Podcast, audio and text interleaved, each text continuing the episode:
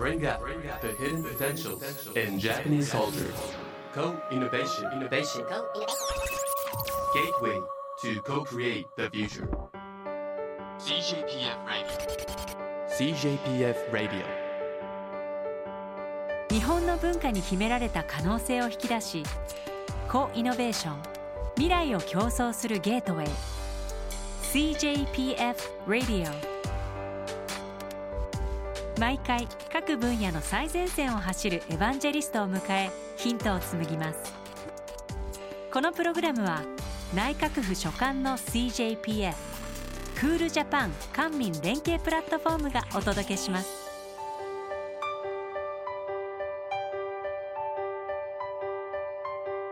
こんにちは。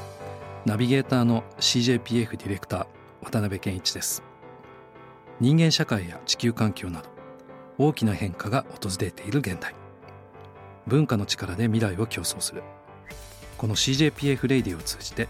ポジティブなヒントを見つけ出していきます。さて今回高イノベーションをしていくテーマはジャグシュアリ。日本の美学をキュレーションする。さあこのキーワードにどんな未来の可能性があるのか。本日お迎えをしているのは慶應義塾大学大学院システムデザインマネジメント研究科白坂聖光教授です。今日はよろしくお願いします。よろしくお願いします。はい今日のテーマジャグシュアリ。これ種で濁らないんですね、はい、ジャグジュじゃない。そうですね。はい。ですかね。もともと種なん？そうですね。あのもともとラグジュアリーとまあ日本語ではよく言うんですけど、えー、正式な発音はですねもともとはラクシュアリーだったそうなんですねLuxury。はい。なので Japan's Authentic Luxury のまあこの略語として作った造語として我々は JAXURY という言葉を使ってるんですがなのでまあ濁らない形でやってるというふうになります。僕ねあのこのオーセンティックってすごいこれからのキーワードで重要なんじゃないかなって思うんですよ、はい、よくなんだろうこう本質とか、はい、まあ、あるがままとか、はい。こう本物とかい。ろんな意味あると思うんですけど、やっぱりそこへのこだわりってあったそうですね。あのもともとはですねこれを始めたのがうちの大学院の卒業生、まあ、ええ、がやってた研究が元になってまして、彼が研究の中で日本にラグジュアリーブランドがなんでないんだろうと。ラグジュアリーというとまあほとんどヨーロッパ、えー、でアメリカもポツポツあると。でもなんか日本でラグジュアリーブランドってあまり聞かないよねっていうのがあって、うん、それはなぜなんだろうっていうのは彼のもともと問いだったわけですよね。問いから始まったんだ、はい、で調べていくとどうもラグジュアリーという言葉我々どうもきらびやかなとかなんか派手派手しいとかそっちのイメージをはい、ゴージャスな感じのイメージを持ってるんですけど、はい、一方で実はちゃんと意味を見てみるとその高品質なこの生活のようなものを言ってて、その中には本物というまさにオーセンティックっていうのもその中の一部であると。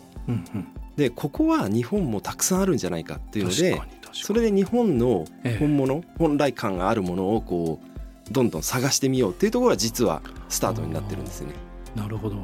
なんかあれですよね。さっきのこのゴージャスじゃなくこう本物っていう中に見た目のオーセンティックじゃなくてこう中身っていうんですかね、はい、物差し作りからなんかすごく大切な気がしますよね、はい、おっしゃる通りでしてで我々どうやったかと言いますと、えー、そういったまあいろんな知見のある方、うん、有識者の方々にたくさんこう集まっていただいて、うん、彼らの考えるオーセンティックなものってなんだろうとか彼らにとってのまあ日本ならではのラグジュアリーなものは何だろうみたいなのをこうたくさん挙げていただいてはい、それをたくさんこう数を出したものの中からそれをこうグルーピングをしていきながら神話図法といがあるんですがそれを使って分析をした結果まあ我々10の視点っていうのがあるんですがこの日本ならではのオーセンティックなラグジュアリーを構成する10の視点っていうのを作り出しましてそれをもとに実はあの活動をやってるという形になります。なんかあれですねこう、まあ、まさにこうシステムデザインじゃないですか、はい、なんかそのどういうふうに考えていくのかってアプローチ方法からそうですね。デザインしたっていう、まさにそうですね。あの考え方からデザインをしていく。まあ、考え方を考えるっていうのを我々よく言うんですけど今回も考えがどうやって考えていけばいいのかっていうところを考えるところからスタートして、まあ、今みたいなアプローチで10の視点を選んででそれをもとにまあ、日本のオーセンティックなラクシュアリーなものをこう探していくっていうことをやってるんですね。なるほど。なんかこうオーセンティックって価値ってこう一方的じゃないじゃないですか、はいはい、共有価値の中にこうあるとした時に、はい、こう日本だけじゃなく海外が期待する何かってなんか同時に明らかにしていくような予感がするんですけどそういうどんな感じなんですか、そうですね。その可能性はあると思ってまして、えー、特に実はこのヒントはですね、うんうん、あのそのうちの卒業生住谷という人間がまあ始めた活動ではあるんですが、えー、彼の取引先といいますか仕事で関係してる人がいまして、うん、イタリアの貴族の方だったんですね。でイタリアにあれだけブランドがあり、えー、でいいものたくさんある中で彼はですね、うん、日本のある人が作った靴が大好きで。わざわざイタリア人なんですけど日本からそれを取り寄せたりする、えー、面白い、はい、っていうのを聞いて、でそれをそこは何なんだろうと。で彼らにラグジュアリーって何だろうっていう話を聞くと、うん、生き方だとかえ面白い。そういう言い方をするらしいんですよね。生き方。はい。なので別に物ではなくて、まさにその自分自身が持ってるものであるっていう彼らどうもイメージらしいんですよね。でそこってなんだろうみたいなところをこういろいろと我々も議論する中からこのオーセンティックっていうまあキーワードにたどり着いてそれをどうやって感じていくのかっていうのでまあ10の視点を作っていったという流れなんですね。えー、面白いですね。なんかこう生き方とか生き様とか、はい、そうねそうねそれこそ美徳っていう、はい、なんか日本語で言ったら徳っていうものに近いんです、ね、もう含むんですね。なので我々10の視点の中の一つが利他。っていうものがあるんですよ、聞いてみよう。利他はい、はい、利他も一つの視点であるというふうになってまして。利他書いてあるんですね。はい、はい、その10個がまあクラフトマンシップというまあ作る人のこだわりのようなところもありますしあと感性というのはどちらかというと一方的なものではなくてお互いにこう通じてる感性ですよね、お互いの共有感みたいなものがあるわけですね。はい、で3つ目の信頼もまさにそうで、信頼はやっぱりこれ作る側と受け取る側との関係性で生まれてくるものなので、勝手な方向ではないわけですね。で本来感という、まあ、これもですね、なんか受け取る側の自分らしさとか、そういうところに関わってくるので、なのでやっぱり一方的じゃないんですよね。でまあ普通の美のようなものもあればえっと、唯一無二って、まあ、他にもう比べるものがない、他と比べようがないようなものもそれに入ってたりとか、あとは日常的な上質さっていうのは何でしょうね。これに対して幸運行幸っていうのがあるんですけどなんかこうめったに合わないパッとした喜びと普段からの喜びと両方あるわけですね。えー、なので喜びにも分類がそうですね。はい。なのであの日常的な上質さっていうのはなんでしょうね。毎日使ったり触れるもんなんだけど、ええ、なんかその瞬間なんか自分がこう安らいだりとか自分がこうなんでしょうねいい気持ちになったりとか、うん、そういうようなものに対してはこの日常的な上質さがあって、うん、あと日本が結構あるのはこのその後に神話歴史っていうのがあってあそこすごく大事です、ね、そう大事なんです。やっぱりこれはねすごいそこを感じるものがたくさん日本にはやっぱり歴史があるのであって、うん、であの鍋健さんもよくご存知の通り日本には古い会社さんとか古いものを作り続けてるところがいっぱいあるわけですよね。でそういうところで最後あのリタというのもありましてこのやっぱり10個を今みたいないろんなものをこう例を挙げてもらったものをこう分析していってグルーピングしていってそれがなんでみんなそう感じるんだろうっていうのを識別したのがこの10の視点というようになってます、もうそこまで。なるほど。我々あの実はこの10の視点でそれに当てはまるだろうと思う製品とかサービスとかがあるんですがそれをまあ勝手に表彰するっていうあのこれも応募制でも何でもないんですね。審査員の方々が知ってるとか見つけたりしてるもののそれをまあ調べてみんなで議論してこうなんじゃないかああじゃないかっていうのをいろいろ議論した上で勝手に表彰するっていうのをフラウスさんで毎年やらせていただいてるんですけど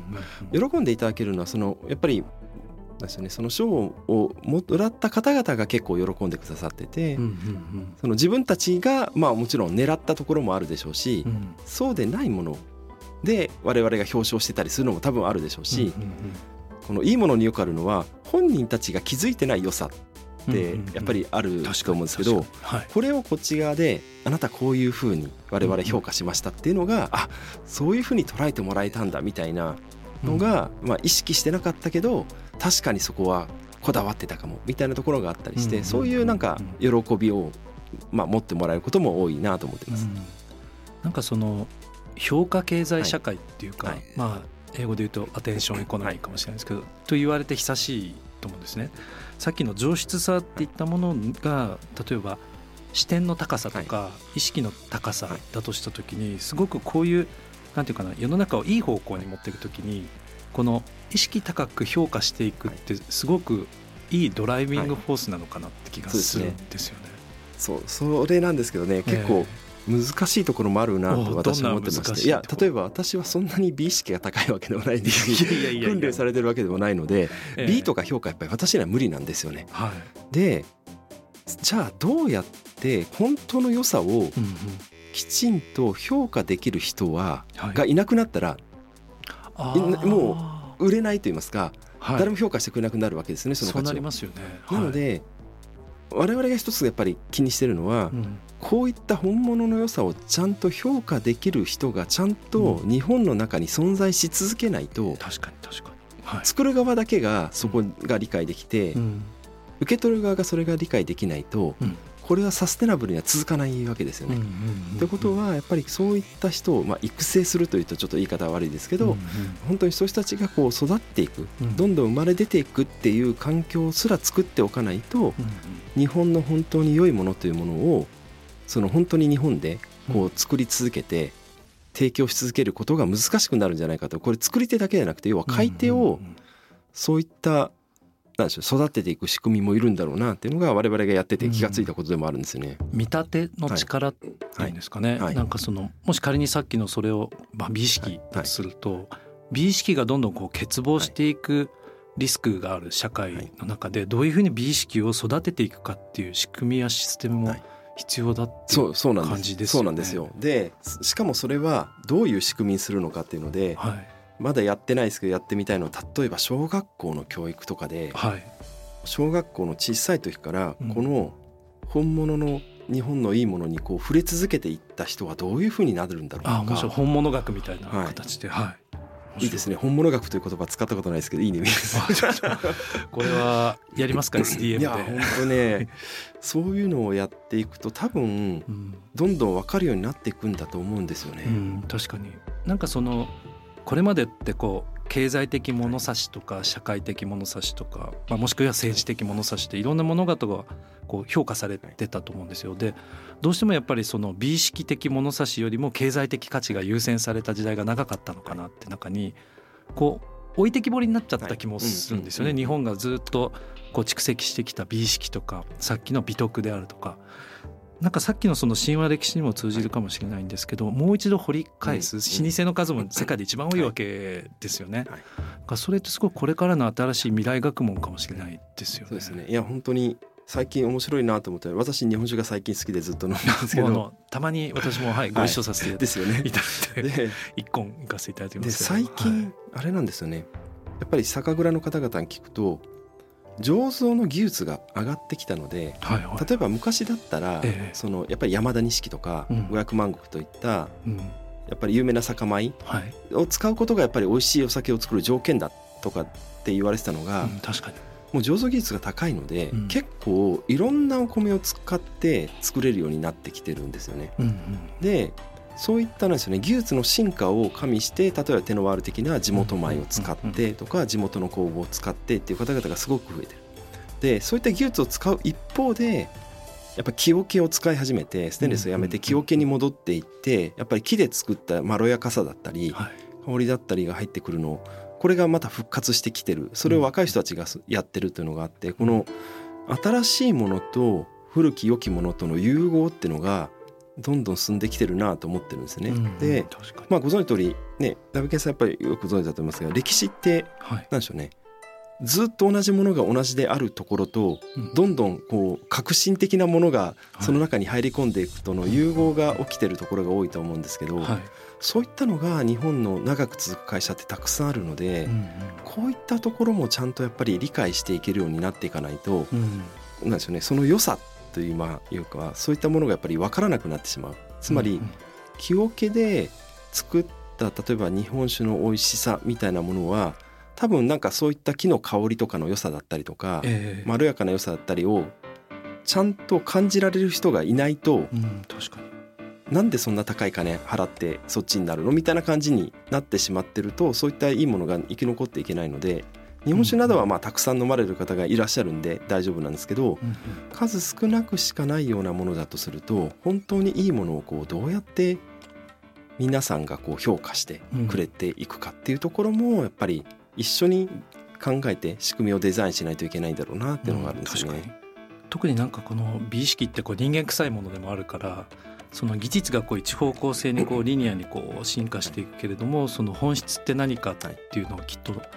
価値観のリバースエンジニアリングっていうんですかね、あのどこにか本当の価値があったのかなっていうのをこう常にこうぐるぐるぐるぐるこう回していく、新たな進化革新的なのものが必要なのかもしれないですね。もう例えばジャクシュアリーではもう常連の細さん、はいはい、西寄の細さん、いや細さんとかやっぱりすごいなと思うのは、やっぱりあの西陣織の素晴らしさをいわゆる着るものとしての着物ではなくて、テクスタイルとしてやっぱり応用されて使われてる。ああいうふうななんでしょうね。本当に残すべきいいところと、必ずしも残さなくてもいいところっていうのをうまくやっぱりこのバランスを取れてる例だと思うんですよね。ああいうふうに新しい形での古き良きものというか歴史のあるもの、本当にいいものみたいなのがこう残っていけるような工夫もやっぱり重要なのでこれもやっぱり面白いと思うんですよね例として。確かに。特にこれからってこうなんていうかなサーキュラーであるとか、フードロスであるとか、い、ろんなものをこう土に返していくっていう時代の中で、もう一回さっきのその電気がなかった時代の歴史が長い国だだからこそすごく古い、そういう新しい視点でも上質さってなんかこう表現できそうですよね。いやですよね。いや本当にそうだと思うんですよね。いやなのでその何でしょうね。日本の昔からやってたような考え方とか、うん、そういったところが多分海外の方にとって面白いっていうのもたくさんあるんだと思うんですよね。うんうんうん、確かに確かに、うん、すごく面白いと思う。ちなみにあのこのジャグシュアリーどんなものがこう評価されて選ばれてたんですか？例えば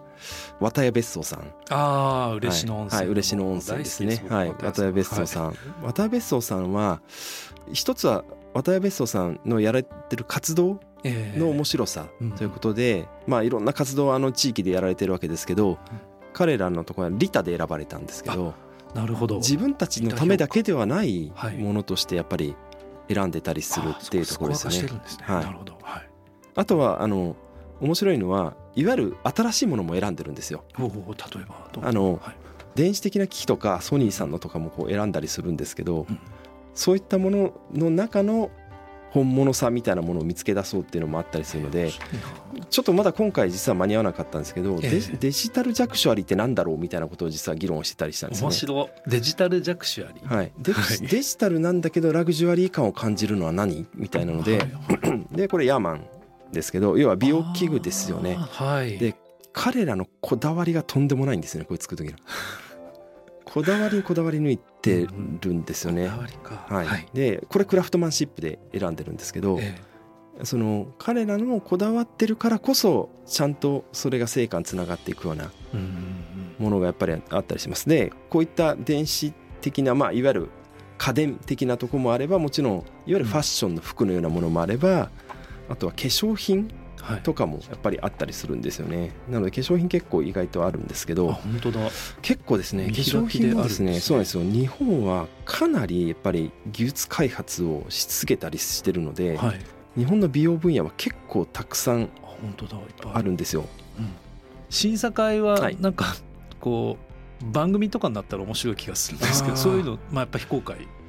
そうですね。今のところは非公開でやってますかねなんかそのさっきのこのジャクシュアリーの魅力ってその新しい評価軸をこう見つけ出していくっていう作業だと仮に仮定していくとなんか一緒にそのプロセスを体験していくとさらにいろんな価値にこう出会えそうなそうですね。確かにそうですね。まだまだまだまだこれもですね我々も実験的にやってる感じなので。みんなじさんも入ってるんですね。そうですね。ショリアンさんが入ってまして、うん、もうナブケさんご存知の通りやっぱり日本って古くからお寺さんって山のようにあるわけですよね。はい、なので単に古くからある歴史だけではやっぱり賞取れないんですよね、はい、そこが難しくて、うん、古き良きものとかっていうのはたくさんあるんですよね。はい、その中でやっぱり仁和寺の特殊性はやっぱり、お室御所と言われてる天皇が出家して住まわれてたお寺であるっていうところがやっぱり特殊で、昔からのこのお寺というものの佇まいだったりとか、荘厳さというよりは、まあ、あの質素に近いのかもしれないですけど、普通お寺の方は。でも天皇家がいらっしゃったというそのだからこそある調度品だったりとか作りだったりがこれが融合してるんですよね仁和寺。勝利庵さんはあの一泊100万円で宿泊できるんですよね。ですけどすごく面白いのは100万円払って泊まれるんですけど泊まらないで使う。人がたくさんいらっしゃる。でこれ、実はこれお泊まりになるとですね、泊まるだけではなくて、あのえー、と閉館後に仁和寺を見て回る、案内してもらえるんですよね。で普段オープンではないところまで、まあ、いろんなところをご案内していただけるっていうそこの歴史を感じたくてなるほど。そう100万円払うんだけどそこには泊まらないで、まあ、泊まる時はリッツ・カールトに泊まってみたいな京都ですんで。なのであの泊まる時にやっぱり泊まることにもっと特化したところに泊まる人たちも実は多いという話を聞いてまして。ただやっぱりここすごくこの歴史がある中で、うん、いや面白い本当にね裏とかいろいろ説明いくとめちゃめちゃ面白いんですけど どどんな風な歴史があって何が起きてるのか、うんうんうん、そういうのを本当に我々あの忍大さんと共同研究をやらせてもらったんですけど本当に面白くて、はい、やっぱりこのすごく変わった特殊な歴史をたどってるっていうところがやっぱりこの忍なしの面白さになってるんだろうなと我々は思ってるんですね。まさにねあの今日さっきの今少し精神世界の話をちょっと触れてみたんですけど、はい、品坂さんってこう専門は宇宙じゃないですか、はい、宇宙工学ですねその宇宙工学をされていながら、例えばこういうその評価であるとかあの美徳であるとか多分同じ知的好奇心でやられてるのかなって気がするんですけど、まずちょっとね宇宙の魅力とかの今どんな方向に品坂さんなってちょっと聞いてみたい、ね、あの私がまあ SDM 研究家でやってる研究のほとんどは宇宙じゃないんですよね実は。はい、で何をやってるかっていうとまあ私の研究室はあの体系化の研究室メソドロジーラボですけど、はい、い。ろんなことをこう体系化していこうという研究です。でなのでこのジャクシュアリーも日本の本物の良さってものがどんなものかっていうものを明確にするとともに、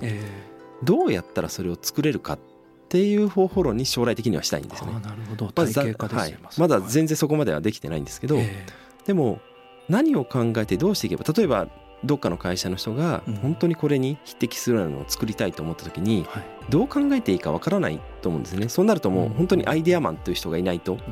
できないような例えばね鍋健さんみたいな方が周りにいらっしゃればできるかもしれないですけどいなかったらじゃあどうするの？っていう時にあの少しでもそれを助けられるのがやっぱり体系というものなのでなので体系化をすることによっていろんなところが同じようなことができるんじゃないかっていうのがもともとにあるわけですね。例えばあの渡辺別荘さんの T3、はい、あれも面白いフォーマット体系だなと思ってるんですけど、あれはやっぱり私が一番面白いなと思ったのはお茶農家さんが自分の作ったお茶をどういう入れ方が今このタイミングで最適なのかを考えてくださってお湯の温度とか味の濃さとかもともとお茶の種類の選択とかもしてくださってでお茶畑の真ん中でこう飲ませてくれるっていうこのお茶を作っている本人だからこそすごく気にして作ってるところとかそれを作った本人だからこそこう飲んでもらいたいっていうその思いとかそれをこう教えてもらいながらしかもお茶畑でそれをお茶が飲めるっていうのがやっぱりすごく面白いと思う時にこれってお茶じゃなくてもいいなって思うんですよね。はい、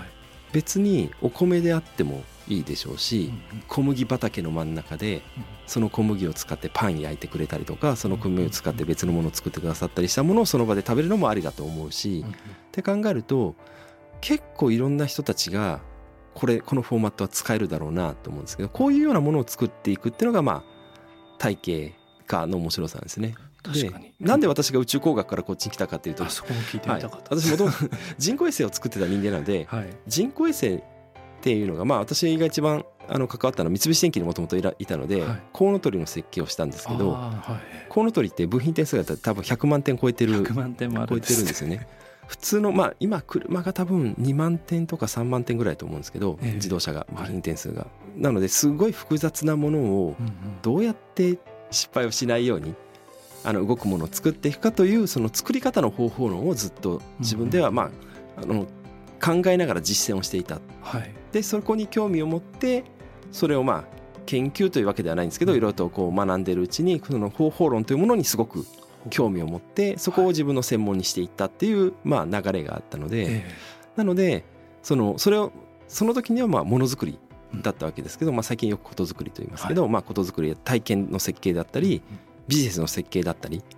そういったものをこう作っていくのにこう応用するようになったっていうような流れなんですね。なるほど。なんかその複雑なものの中にこう存在しているこう体系化、はい、なんていうんですかねこうふと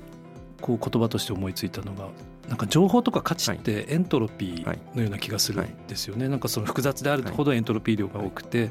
それがこう整理されるとエントロピー量がこう下がっていく。でまあ、日本語で言うともしかしたら型って感じなのかもしれないです、型があって型破りがあってこうぐるぐるぐるぐる回していく、なんとなく白坂さんそれをこう作ってる方なのかななんて思って、ね、あの私自身の研究テーマとして一番やってるのは、えー、方法論を作る方法論を作ってる面白い、はい、なのでどういうふうに方法論を作ればいいのかっていう方法論を作っていくと、はい、そのいろんなところに対していろんなパターンに対してそれができる、だいあいくつかこう見えてきてるとこやっぱりあるんですけど、はい、ずっとうちの研究室では学生たちが方法の作りの研究をやり続けてるので、えー、それがいろんなテーマ多岐にわたるテーマまあ本当にいわゆる文系と言われてる分野のまあ研究もうちの研究室は8割ぐらいあるんですけどそういうそうなるとビジネスだったり組織だったりとかそういったところあるいは人の感じるものに対するまさにこの弱視割みたいなものだったりとかそういったところを含めてこうやってるとやっぱりどうやって考えていけばいいんだろうというのはちょっとやっぱり見えてきてるところがあるんですね。ただやっぱり難しいなと思うのはものづくりハードウェアソフトウェアってやっぱり作ったもの通りになるんですけど、ええ、人が関わるものって人って人それぞれじゃないですか。そうですね、はい、その言葉通りですね。そうです 本当に本当に同じものを提供した時にどう感じるかっていうのはその人次第っていうところもあるので、こう設計したからこうなるみたいにならないところがまた面白いと思ってるんですけどだからこそいろんな創発の仕組みを作っていくというか、そのユーザーというか体験する人たちを巻き込んで作っていかないと、その人たちの感じる良さにたどり着かない。これがやっぱり人が関わるところの難しさであり、面白さかなというふうには思うんですよね。確かに。なんかそのパターンデザインがベースとして動的な変化で絶対に終わらないと、それをまあうんまあね、物理学じゃないですけどどう運動エネルギーにしていくかっていうところかなって気はすごくしますね。ね。はい、面白い、ね、面白いなそれ。すごく。絶対2回目やりましょうね。はい、やりましょう。面白いですね。これは僕大好きなテーマ。今回はですね、すごく僕自身ワクワクしていたんですけども、慶應義塾大学、えー、大学院システムデザインマネジメント研究科の白坂聖光教授にお越しいただきました。ぜひあのこれきっかけにクールジャパンの方にもたくさん関わっていただければと思います。どうもありがとうございました。はい、ありがとうございます。はい、ありがとうございます。The hidden potential in Japanese culture. CJPF Radio